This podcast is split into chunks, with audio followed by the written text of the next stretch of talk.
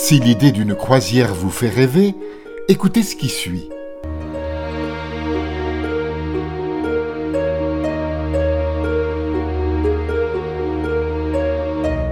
Dans leur arrogance, les super paquebots se croyaient invincibles.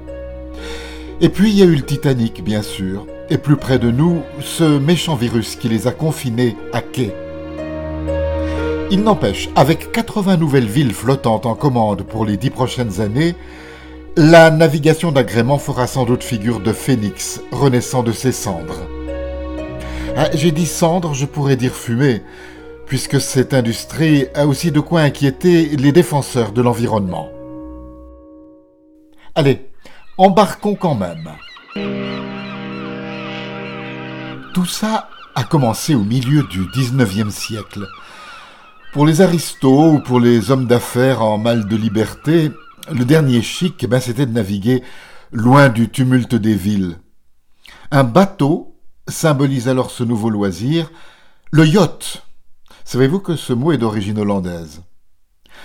Ainsi, des deux côtés de l'Atlantique, de riches citadins vont jouer aux capitaines de plaisance, et certains vont même s'adonner aux régates.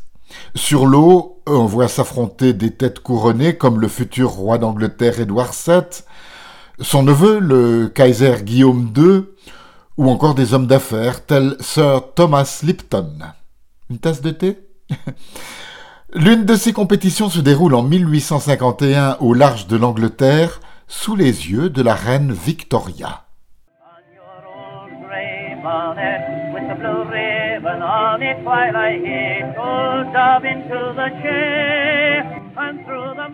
25 avril 1907. Le voyage inaugural du paquebot adriatique de la White Star Line marque l'avènement de la croisière transatlantique. Avec ce navire, la compagnie britannique change de stratégie, elle mise euh, sur le confort plutôt que sur la vitesse. Imaginez une piscine intérieure, des bains turcs, qui sont ainsi proposés aux passagers de première classe. Et alors ce tourisme de niche va se répandre sur les îles du Pacifique Sud, comme Tahiti ou Bora Bora.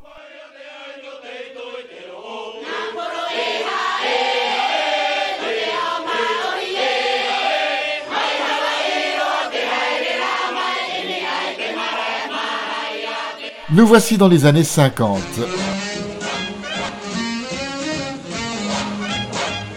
Apparaît alors la jet set. Dans ce monde, le yacht devient vite incontournable. Aristote Onassis, ça vous rappelle quelque chose? Eh bien, en 1954, ce célèbre richissime armateur grec achète une frégate de la marine canadienne qu'il transforme en yacht pouvant recevoir 250 invités. Piscine et jacuzzi, salle de sport, euh, piste d'atterrissage pour hélicoptère, salle à manger en marbre de 40 places, salon de musique, etc., etc. Vous voulez connaître le coût des travaux? Plus de 4 millions de dollars. De quoi séduire Jackie Kennedy et avant elle, une certaine Maria Callas.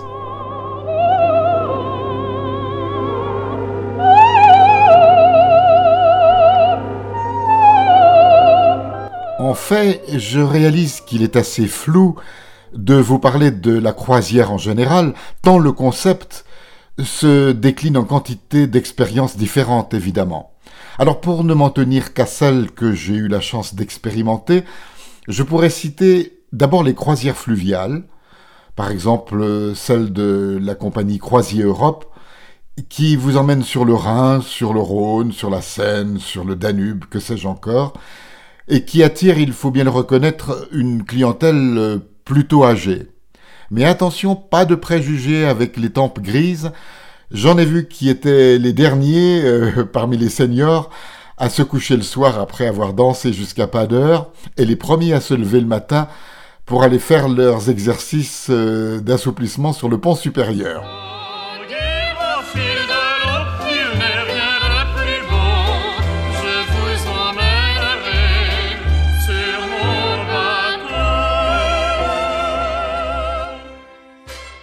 Il y a aussi les croisières de luxe.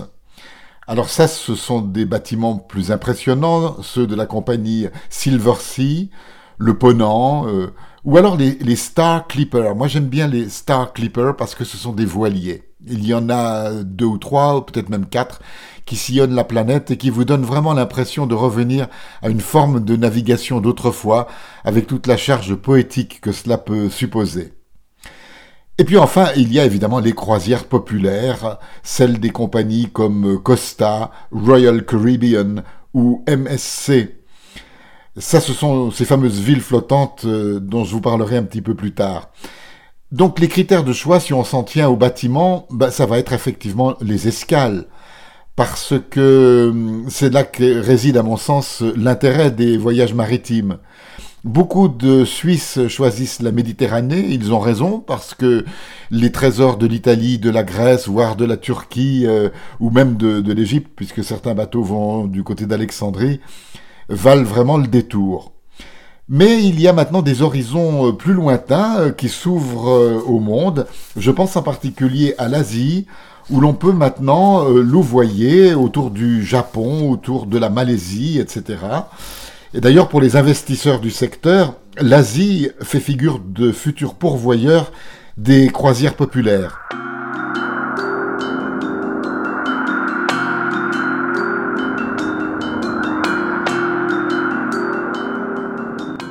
Les Chinois, à eux seuls, doublent chaque année leur contingent d'aficionados.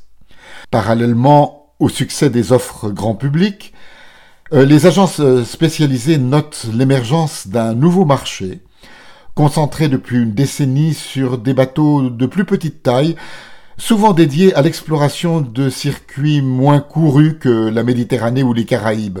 Plus onéreuses et plus exclusives, ces croisières emmènent par exemple les amateurs de grands espaces vers le nord ou l'Antarctique. Et à bord, conférenciers et naturalistes confèrent à l'expérience un petit supplément culturel. Mais est-ce assez pour dissiper la mauvaise conscience d'aller perturber chez eux les manchots et les ours polaires? Alors oui, la Méditerranée, alors oui, l'Asie, mais les Caraïbes, je me souviens de Caroline et Gérard, des amis à moi qui sont revenus bronzés de cette partie du monde. Et ils s'estimaient très chanceux. Ils ont profité d'un aller-retour Zurich-Miami à moins de 800 francs, et ils se sont retrouvés aux Caraïbes après avoir embarqué pour une semaine de rêve et moyennant seulement quelques dollars de plus à bord de l'un des plus grands paquebots du monde. Ils m'ont dit qu'ils étaient en train d'admirer l'Explorer of the Seas, qui surpasse de loin le Titanic, en parenthèse avec ses 311 mètres de long et ses 15 ponts, quand on leur a proposé d'y monter pour une croisière. C'était pas prévu dans le voyage de Caroline et Gérard, mais comme ils avaient le temps, un rabais de 75% leur a été accordé sur les tarifs officiels. Ils ont d'abord cherché l'arnaque, mais non, les navires de ce type, qui comptent 1500 employés pour le double de passagers, détestent lever l'ancre avec une cabine vide. Il y a donc des last minutes, des dernières minutes absolument incroyables. Bon à savoir. Money makes the world go around, the world go around, the world go around. Money makes the world go around, it makes the world go round. Ce qu'il faut savoir aussi, c'est que la compagnie fera tout pour récupérer en mer la ristourne consentie sur terre ferme. Une fois à bord, il faut donc un brin de volonté pour s'en tenir au plaisir inclus dans le forfait et surtout résister à la tentation des extras. Un petit peu comme à Las Vegas au fond, où on peut vivre pour pas grand-chose tant qu'on s'abstient de jouer. Money makes the world go around, the world go around, the world go around. Money makes the world go around, it makes the world go round. Il n'aura donc fallu que quelques décennies pour que les nouvelles villes flottantes incarnent le paradigme d'une industrie touristique en plein essor. Toujours plus fou, les paquebots récemment construits ou en passe de l'être rivalisent de gigantisme. Les compagnies se plaisent à décrire la pléthore des équipements embarqués. Moi j'ai relevé cinéma, théâtre, piscine, restaurant, bar, club, spa, casino, galerie d'art, galerie marchande, terrain de jeu et attractions high-tech. Bref, de quoi séduire euh, toutes les générations et je vous assure que les ados y trouvent leur compte dans leur fast-food dédié ou leur boîte de nuit réservée.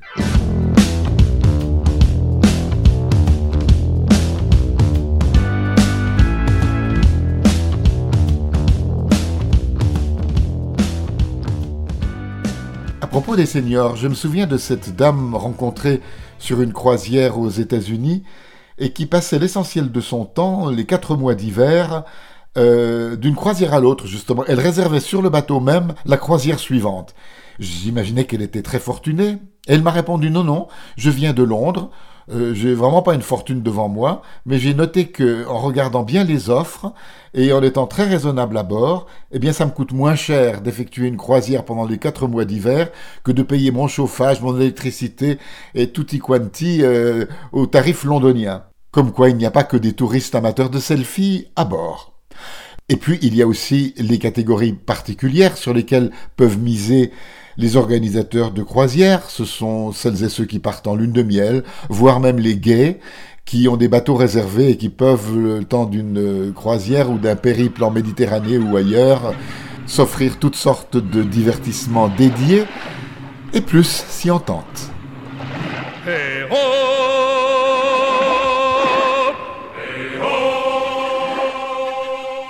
Face à l'engouement pour les croisières, certaines voix viennent jouer les troubles fêtes.